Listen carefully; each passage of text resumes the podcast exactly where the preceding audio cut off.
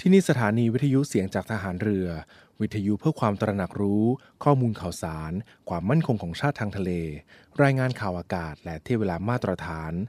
จากนี้ไปขอเชิญรับฟังรายการ ร่วมเครือนาวีครับ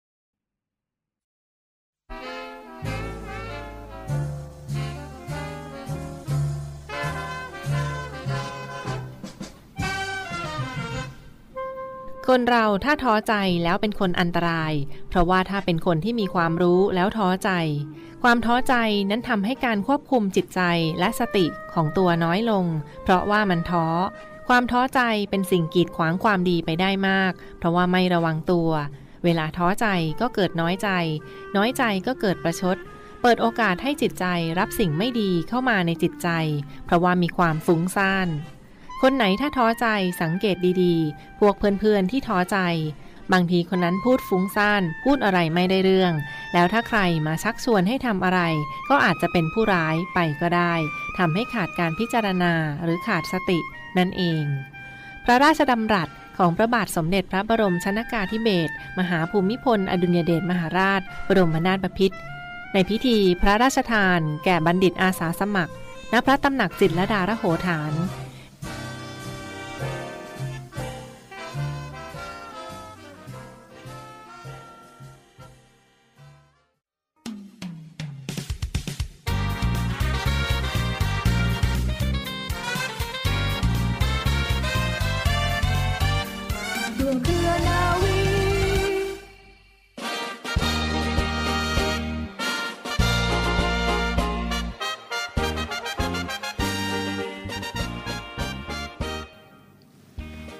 ดีคุณผู้ฟังและขอต้อนรับเข้าสู่ช่วงพิเศษของทางรายการในช่วงนี้ค่ะมาพูดคุยกันต่อเนื่องกับเรื่องราวของโรคไขมันพอกตับที่ไม่ได้เกิดจากการดื่มแอลกอฮอล์นะคะ วันนี้ทางรายการยังคงอยู่กับคุณหมอนาวเอกนายแพทย์ธีรทรวงศ์ชัยสุวรรณค่ะ ท่านเป็นอายุรแพทย์โรคระบบทางเดินอาหาร และโรคตับจากโรงพยาบาลสมเด็จพระปิ่นเกล้ากรมแพทย์หันเรือมา ร่วมพูดคุยกับเราในวันนี้ค่ะ สวัสดีค่ะคุณหมอค่ะ สวัสดีครับ ค่ะวันนี้ก็มานำเสนอกันต่อเนื่องกับเรื่องราวของโรคไขมันพอกตับนะคะที่ไม่ได้เกิดจากการดื่มแอลกอฮอล์แล้วก็เป็นโรคที่เฝ้าระวัง แล้วก็เป็นความห่วงใยที่มาฝากคุณฟังกันด้วยค่ะครับที่ผ่านมาเราได้พูดคุยกันถึงแนวทางการดูแลนะคะการป้องกัน โรคไขมันพอกตับ แล้วก็กลุ่มเสี่ยงต่างๆ ที่อาจจะเป็นโรคไขมันพอกตับนี้นะคะครับวันนี้ก็จะมาเรียนถามคุณหมอเพิ่มเติมว่า แนวทางการดูแลรักษาโรคไขมันพอกตับนะคะโดยละเอียดแล้วทั้งการควบคุม BMI การดูแลน้ำหนัก ควบคุมน้ำหนักไม่ให้อ้วนเกินไป แล้วก็ครับการควบคุมอาหารการทานอาหารให้ปลอดภัยด้วยครับมีรายละเอียดเป็นไงบ้างคะคุณหมอคะครับ ก็ในส่วนอย่างที่กล่าวไปแล้วครับ ว่าค่ะการรักษาไขมันพอกตับปัจจุบันนะครับค่ะที่หลักๆที่เราเป็นมาตรฐานนะก็คือประกอบด้วยการลดน้ำหนักครับค่ะการควบคุมอาหารและการออกกำลังกายครับค่ะนะครับ ซึ่งพบว่าถ้าเราทำทั้ง 3 อย่างครบนะครับ ก็จะสามารถลดการเกิดภาวะตับอักเสบเนื่องจากไขมันพอกตับ ลดการเกิดพังผืดในตัวเนื้อตับได้ สุดท้ายก็จะป้องกันการเกิดตับแข็งและมะเร็งตับได้ครับค่ะก็จะขออนุญาตเริ่มหัวข้อแรกก่อนก็คือค่ะเรื่องของการลดน้ำหนักครับค่ะ การลดน้ำหนักเนี่ยครับมีข้อมูลนะครับที่ชัดเจนมากบอกว่า ถ้าเกิดเราคนไข้ที่เป็นโรคอ้วนนะครับ สามารถลดน้ำหนักได้เกินร้อยละสิบนะครับของน้ำหนักตัวเดิมทั้งหมดนะครับ จะสามารถลดการเกิดพังผืดในตับได้อย่างมีนัยยะสำคัญครับค่ะนะครับ อย่างเช่นถ้าเกิดเราน้ำหนักตัว 70 กิโลครับ ก็ต้องลด 10%อย่างน้อยก็คือจะเหลือ 6 7 กิโลก็จะเหลือ 63 กิโลนะครับ อันนี้ก็คือจะลดการเกิดภาวะพังผืดในตับได้อย่างมีนัยสำคัญ แต่ว่าถึงแม้จะลดน้ำหนักได้น้อยกว่านั้นนะครับ เช่น ถ้าลดได้อยู่ประมาณ 7-9%จากน้ำหนักตัวเดิม ก็ยังได้ประโยชน์นะครับ ก็สามารถลดการอักเสบของเนื้อตับได้ครับ หรือถ้าน้อยกว่านั้นอีกก็คือลดได้ประมาณ 3-5%ของน้ำหนักตัวเดิมของคนไข้ ก็ยังได้ประโยชน์ก็คือสามารถลดปริมาณไขมันที่สะสมในตับได้ เพราะฉะนั้นการลดน้ำหนักอะครับเป็นวิธีการที่ดีที่สุดอันดับหนึ่งค่ะนะครับในการลดหรือป้องกันและก็รักษาโรคไขมันพอกตับครับค่ะเอ่อ ข้อ 2 ก็คือการควบคุมอาหารนะครับ การควบคุมอาหารเนี่ยก็คือหลักการที่สำคัญก็คือการจำกัดแคลอรี่ของอาหารที่รับประทานต่อวันครับค่ะโดยแนะนำให้จำกัดปริมาณแคลอรี่ครับ ให้น้อยกว่าความต้องการของเราครับ ประมาณ 500ถึง1,000 กิโลแคลอรี่ต่อวันครับค่ะเช่นถ้าเกิดเรามีความต้องการอยู่ที่ประมาณ 2,000 กิโลแคลอรี่ต่อวันอย่างเงี้ยครับ เราก็ควรจะจำกัด ความต้องการอาหารที่เรารับประทานให้อยู่ในช่วง 1,000ถึง1,500 กิโลแคลอรี่ก็เพียงพอแล้วครับอืมค่ะนอกจากนี้ก็มีการศึกษาที่บอกว่าการบริโภคการรับประทานเอ่ออาหารหวานนะครับ ที่มีส่วนประกอบประกอบของน้ำตาลฟรุกโตสเนี่ยครับ ตรงนี้ก็คือจะสัมพันธ์กับการเกิดอาการอักเสบที่รุนแรงในไขมันพอกตับค่ะและการเกิดพังผืดในเนื้อตับได้รุนแรงครับซึ่งถ้าเกิดเราบริโภคอาหารที่มีน้ำตาลหรื อว่าอาหารหวานที่มีน้ำตาลฟรุกโตสเป็นส่วนประกอบเนี่ยเออก็จะมีคนถ้าเป็นคนไข้เป็นไขมันพอกตับ ก็จะมีโอกาสที่จะเกิดตับแข็งและมะเร็งตับได้มากกว่ากลุ่มที่ไม่ได้บริโภคน้ำตาลครับค่ะในส่วนรูปแบบของอาหารนะครับค่ะก็ก็คือมีการศึกษาขนาดเล็กครับ ก็บอกว่าการรับประทานอาหารในรูปแบบของเมดิเตอร์เรเนียนนะครับ ก็คือการรับประทานปลาผักและผลไม้เป็นหลักนะครับ ก็จะพบว่า จะช่วยลดไขมันพอกตับได้ดีกว่าสูตรอาหารทั่วๆไปครับค่ะนะฮะแล้วก็นอกจากนี้ก็พบว่าก็จะมีประโยชน์ในเรื่องของการรักษาและป้องกันโรคหลอดเลือดหัวใจได้ด้วยนะครับโรคหัวใจได้ด้วยครับ แล้วก็สุดท้ายคือการลดน้ำหนักการควบคุมอาหารในรูปแบบอื่น ๆ เช่น การทำคีโตหรือคีโตเจนิกไดเอทหรือการอดอาหารเป็นช่วง ๆ เป็น intermittent fasting ซึ่งเป็นที่นิยมในปัจจุบันเนี่ยครับ ก็พบว่า ก็สามารถลดไขมันพอกตับได้เช่นเดียวกัน เพียงแต่ว่ามันมีข้อเสียคือความยั่งยืนในการปฏิบัตินะครับ เพราะว่าเราอาจจะทำได้ไม่ยั่งยืนและสุดท้ายก็อาจจะเกิดน้ำหมักที่กลับมา เมื่อค่ะเราหยุดทำน้ำหนักก็จะกลับมาเท่าเดิม ก็อาจจะไม่ได้ประโยชน์ค่ะนอกจากนั้นก็ยังมีผลข้างเคียง ถ้าเกิดสมมติว่าเราทำการลดน้ำหนักโดยวิธีคีโต หรือการลดโดยการทำ intermittent fasting ระยะยาว เช่น จะทำให้ร่างกายขาดวิตามินที่สำคัญครับอืม แล้วก็นอกจากนั้นคือการทำคีโตอะก็จะมีอันตรายก็คือจะทำให้ปริมาณไขมันในเลือดสูงขึ้นอืมเพราะอาหารที่เราทานเนี่ยเป็นค่ะอาหารที่มีไขมันสูงไงครับค่ะเพราะฉะนั้นการทำคีโตก็จะทำให้ไขมันในเลือดสูงขึ้น ซึ่งก็จะเพิ่มความเสี่ยงต่อการเกิดโรคหัวใจและหลอดเลือดครับอ๋อครับค่ะครัก็บคือการคุมอาหารแล้วใช่เรียนถามคุณหมอเพิ่มเติมว่าถ้าครับมีอาหารประเภทไหนอืมไหมคะที่แนะนำว่าควรจะหลีกเลี่ยงเลยครับสำหรับป้องกันการเป็นไขมันพอกตับค่ะครับ ก็ค่ะคือครับก็เอ่ออาหารที่ทำให้เกิดตับ อักเสบอันนี้ค่ะอันนี้ครับก็คืออาจจะไม่ได้เกี่ยวกันโดยตรงอืมแต่ว่าถ้าเป็นไขมันพอกตับร่วมกับมีตับอักเสบค่ะจากสาเหตุอื่น ๆ ก็อาจจะทำให้ไขมันพอกตับมีอาการที่เป็นรุนแรงมากขึ้นค่ะอาหารที่ควรหลีกเลี่ยง ก็คืออาหารที่ทำให้เกิดเอ่อตับอักเสบนะครับค่ะยังประกอบด้วยพวกยาสมุนไพรนะครับอืมอาหารเสริมต่างๆ พวกค่ะคอลลาเจนที่ที่มีขายอยู่ในท้องตลาดอืมก็ค่ะก็มีโอกาสที่จะทำให้เกิดตับอักเสบเรื้อรังได้เช่นเดียวกัน และจะกระตุ้นทำให้ไขมันพอกตับเป็นค่ะรุนแรงขึ้นได้ครับ ก็ต้องพยายามหลีกเลี่ยงอาหารกลุ่มนี้ครับ ใช่ค่ะครัก็บเป็นพวกอาหารเสริมที่ใช่คุณหมอครับไม่ได้แนะนำมาจากโรงพยาบาล หรือว่าไม่ได้รับมาจากจ่ายมาจากโรงพยาบาลต่างๆนี้ก็แนะนำว่างดหรือว่าหลีกเลี่ยงถ้าสำหรับผู้ที่มีภาวะตับอักเสบด้วยนะคะก็เป็นข้อใช่ครับแนะนำกันค่ะครับและเห็นว่ามีประเด็นการออกกำลังกายด้วยค่ะคุณหมอคะครับการออกกำลังกายเพื่อป้องกันโรคนี้ หรือว่าแนวทางการรักษาสำหรับผู้ป่วยโรคนี้ต้องยังไงบ้างคะครับ ก็คือการออกกำลังกายเนี่ยก็คือการค่ะออกกำลังกายเพียงอย่างเดียว หรือร่วมกับการเอ่อควบคุมอาหาร การลดน้ำหนัก พบว่ามีประสิทธิภาพในการไขรักษาไขมันพอกตับได้เหมือนกันนะครับค่ะครับโดยพบว่าการออกกำลังกายเนี่ยมันก็จะแบ่งเป็น 2 แบบ ก็คือการค่ะออกกำลังกายแบบแอโรบิกกับแบบแรงต้าน เพื่อเสริมความแข็งแรงของกล้ามเนื้อค่ะซึ่งพบว่ามีก็คือรักษาไขมันพอกตับ โดยมีประสิทธิภาพไม่แตกต่างกัน ก็คือออกกำลังกายแบบไหนก็ได้ครับค่ะ โดยทาง US Department of Health and Human Service ของประเทศสหรัฐอเมริกา ก็แนะนำวิธีการออกกำลังกายนะครับ โดยบอกว่าให้ออกกำลังกายแบบแอโรบิกครับ ระดับค่ะความหนักตั้งแต่ปานกลางขึ้นไป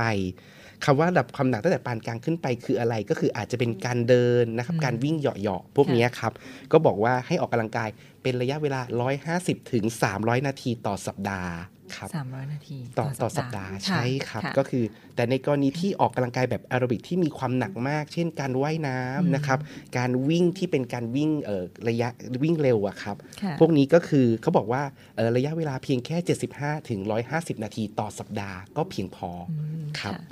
ร่วมกับแนะนำให้ออกกำลังกายแบบแรงต้าน เพื่อค่ะเสริมสร้างมวลความแข็งแรงของกล้ามเนื้อมัดใหญ่ครับค่ะซึ่งก็บอกว่าให้ออกกำลังกายในท่าบริหาร 8-10 ท่านะครับค่ะท่าละ 10-15 ครั้งจำนวน 2-3 ครั้งต่อสัปดาห์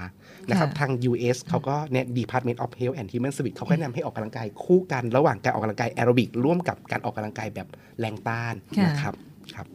ค่ะนั่นก็เป็นการออกกำลังกายในรูปแบบต่างๆ ก็แนะนำกันต่ครัอบเนื่องนะคะ และมาประเด็นถัดไปค่ะเห็นว่าครับเป็นการรักษาด้วยยา ซึ่งครับอาจจะมียาที่มีส่วนช่วยในการรักษาภาวะตับอักเสบด้วยนะมีเป็นยังไงบ้างคะคุณหมอคคะรับ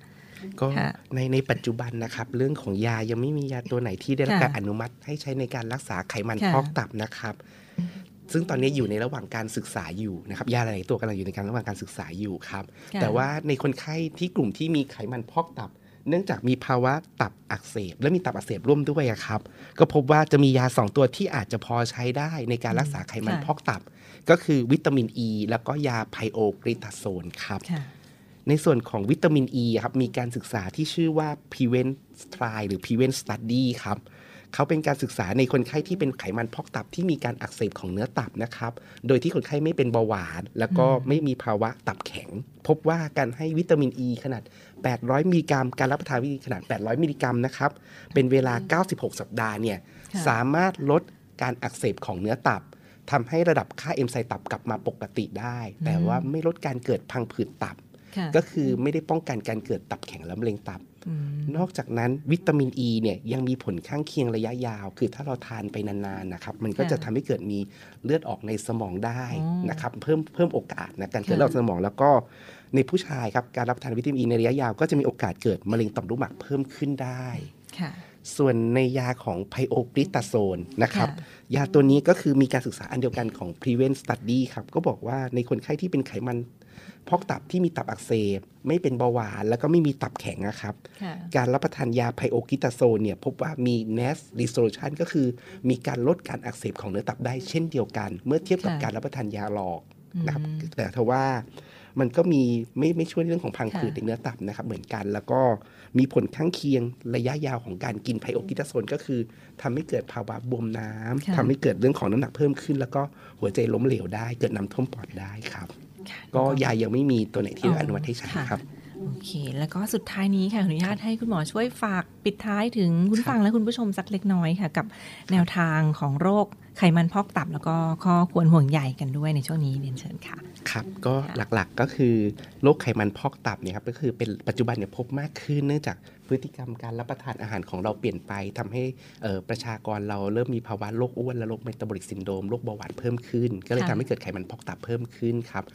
ในเรื่องของการเอ่อรักษาก็คือหลักๆ ก็คือเราก็ต้องแก้ที่สาเหตุก็คือต้องค่ะลดน้ำหนักครับการควบคุมอาหาร แล้วก็การออกกำลังกายนะครับยาค่ะอาจจะยังไม่ได้ประโยชน์ แล้วก็ค่ะหลักการที่สำคัญก็คือการป้องกันการเกิดโรคครับค่ะ การป้องกันการเปิดโรคก็คือการควบคุมน้ำหนักตัวครับ ให้ดัชนีมวลกายหรือที่เรียกว่า BMI ครับไม่ไม่อ้วนก็คือน้อยกว่า 23 ครับ อันนี้ก็จะสามารถป้องกันการเกิดโรคไขมันพอกตับได้ครับ ได้ค่ะ วันครับนี้ก็เป็นเรื่องราวความห่วงใยที่มาฝากทุกท่านกันในช่วงนี้ ต้องขอขอบพระคุณเป็นอย่างสูงค่ะครับคุณหมอนาวาเอกนายแพทย์ธีรทรวงศ์ชัยสุวรรณคุณหมออายุรแพทย์โรคระบบทางเดินอาหาร และตับจากโรงพยาบาลสมเด็จพระปิ่นเกล้ากรมแพทย์ทหารเรือที่มาร่วมพูดคุยกับเราในวันนี้ค่ะ และลาไปก่อนค่ะสวัสดีค่ะครับสวัสดีครับ เทิดทูนสถาบัน ยึดมั่นระเบียบวินัย ประชาชนภูมิใจ ทะเลไทยมั่นคง Fit for the Future ขอเชิญร่วมติดตามข่าวสาร บทบาทภารกิจ การรักษาความมั่นคงของชาติทางทะเล และเรื่องราวที่น่าสนใจจากทางกองทัพเรือด้วยการกดไลค์และกดติดตามผ่านช่องทาง YouTube กองทัพเรือ Royal Thai Navy Official Channel และเครือข่ายจากทางกองทัพเรือมาร่วมเป็นส่วนหนึ่งกับกองทัพเรือที่ประชาชนเชื่อมั่นและภาคภูมิใจ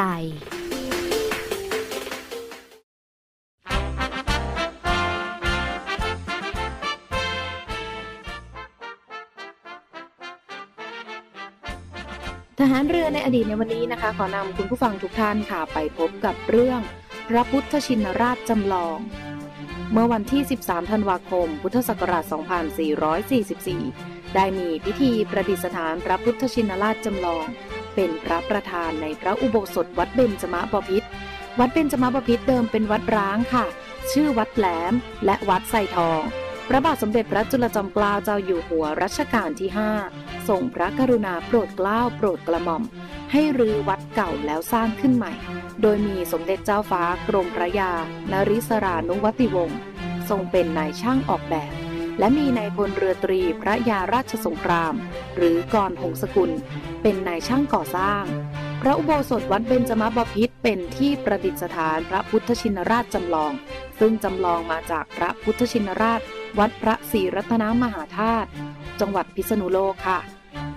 นอกจากนั้นนะคะยังมีพระตำหนักหมู่ซึ่งเคยเป็นที่ประทับของพระบาทสมเด็จพระจุลจอมเกล้าเจ้าอยู่หัว เมื่อครั้งทรงผนวดอีกด้วย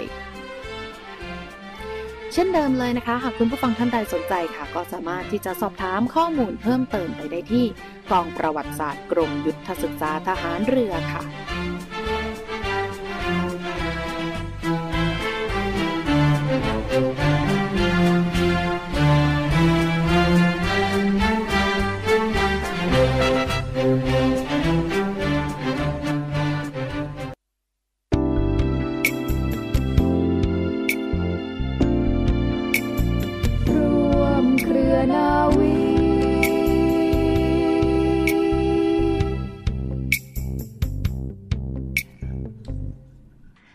ต่อเนื่องกันในช่วงนี้คุณฟังคะมีอีกหนึ่งเรื่องราวบรรยากาศความเคลื่อนไหวจากกองทัพเรือมาฝากคุณฟังกันนะคะ เช่นเคยค่ะอยู่กับปูมและพี่พัชชีค่ะนำเรื่องราวสาระความเคลื่อนไหวจากกองทัพเรือมาแลกเปลี่ยนคุณฟังกันอย่างต่อเนื่องกับรายการร่วมเครือนาวีในช่วงนี้นะคะค่ะวันนี้ก็ตรงกับอีกหนึ่งวันสำคัญค่ะ นั่นก็คือวันกองทัพไทยประจำปี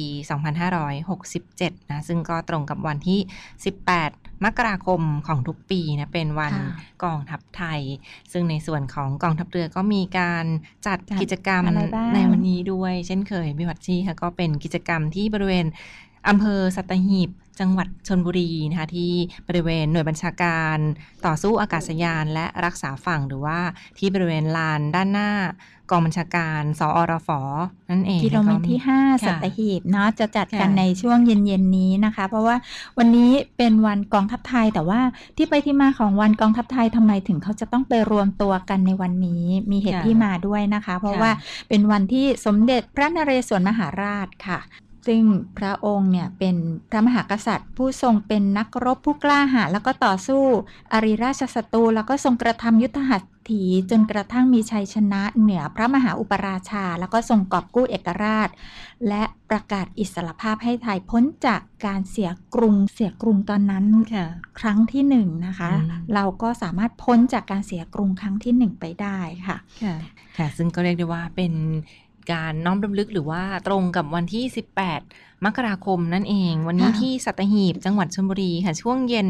ประมาณ4โมงเย็นเป็นต้นไปค่ะสทรเราก็มีถ่ายทอดเสียงค่ะ ซึ่งก็ไปจัดกันที่เป็นสทร5นะคะอำเภอสัตหีบ จังหวัดชลบุรีแล้วก็สทร5พัทยา ซึ่งถ้าค่ะคุณฟังทางบ้านอยากรับฟังบรรยากาศถ่ายทอดเสียงก็ฟังกันได้ทางเว็บไซต์นะเป็น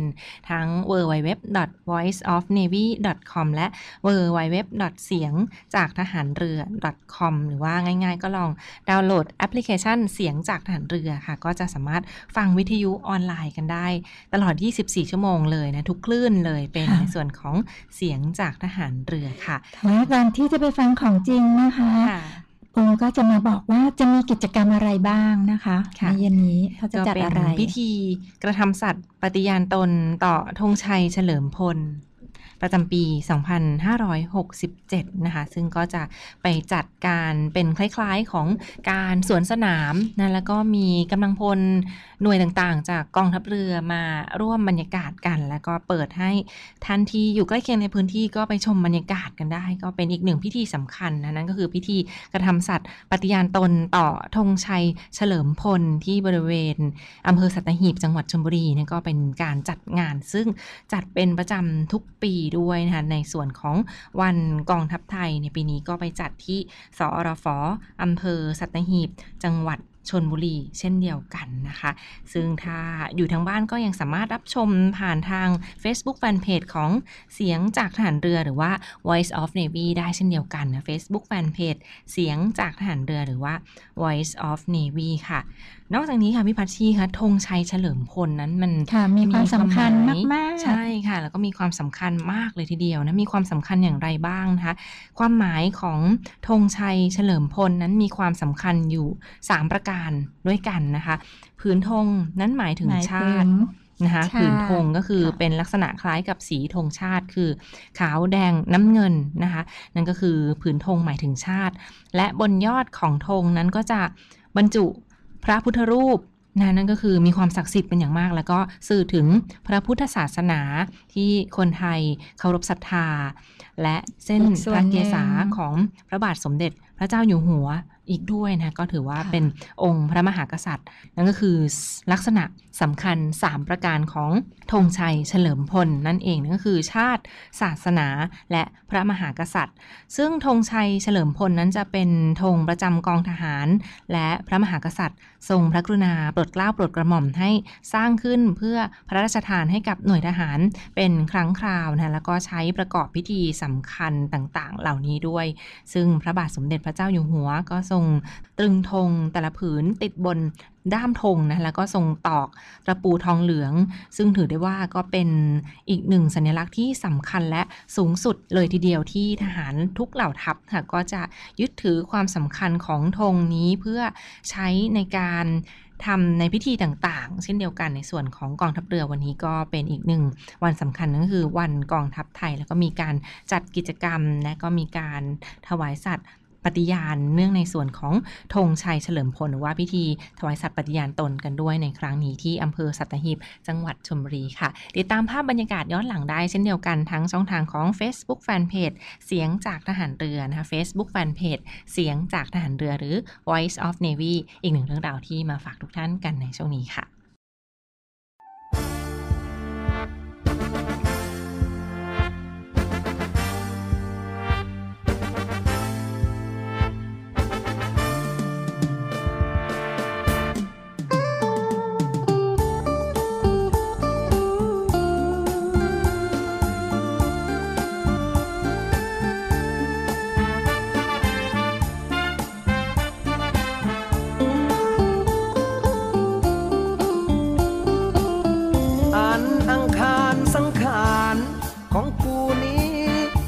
นี้ผ่านสี่ร้อยกว่าปี หามีไหมถึงกายกูตัวกู จะจากไป วิญญาณสายยังอยู่ ผู้แผ่นดิน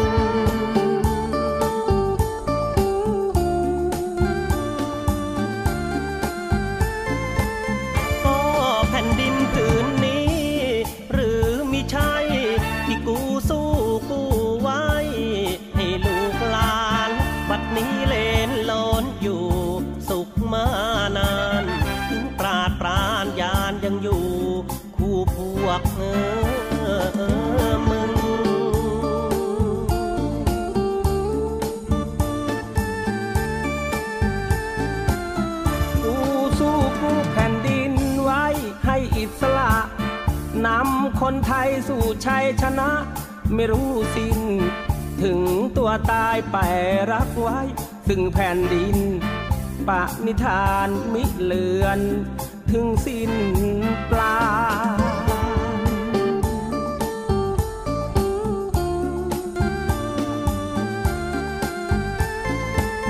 แผ่นดิน ความศักดิ์สิทธิ์แม้มันผู้ใดคิดมุ่งร้ายต้องตายสิ้น เหตุเพราะผู้ผู้กอบกู้ผู้แผ่นดิน ยังดูแลตราบสิ้น ชั่วการละนาน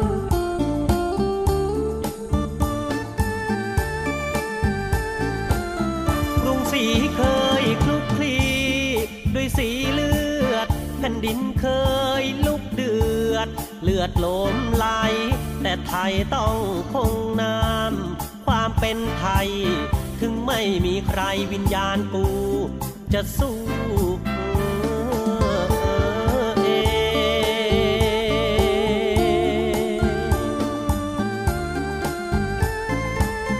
ลุงสีเคยคลุกคลี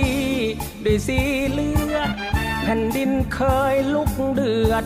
เลือดโลมไหลแต่ไทยต้องคงนามความเป็นไทย ถึงไม่มีใครวิญญาณกู จะสู้เอง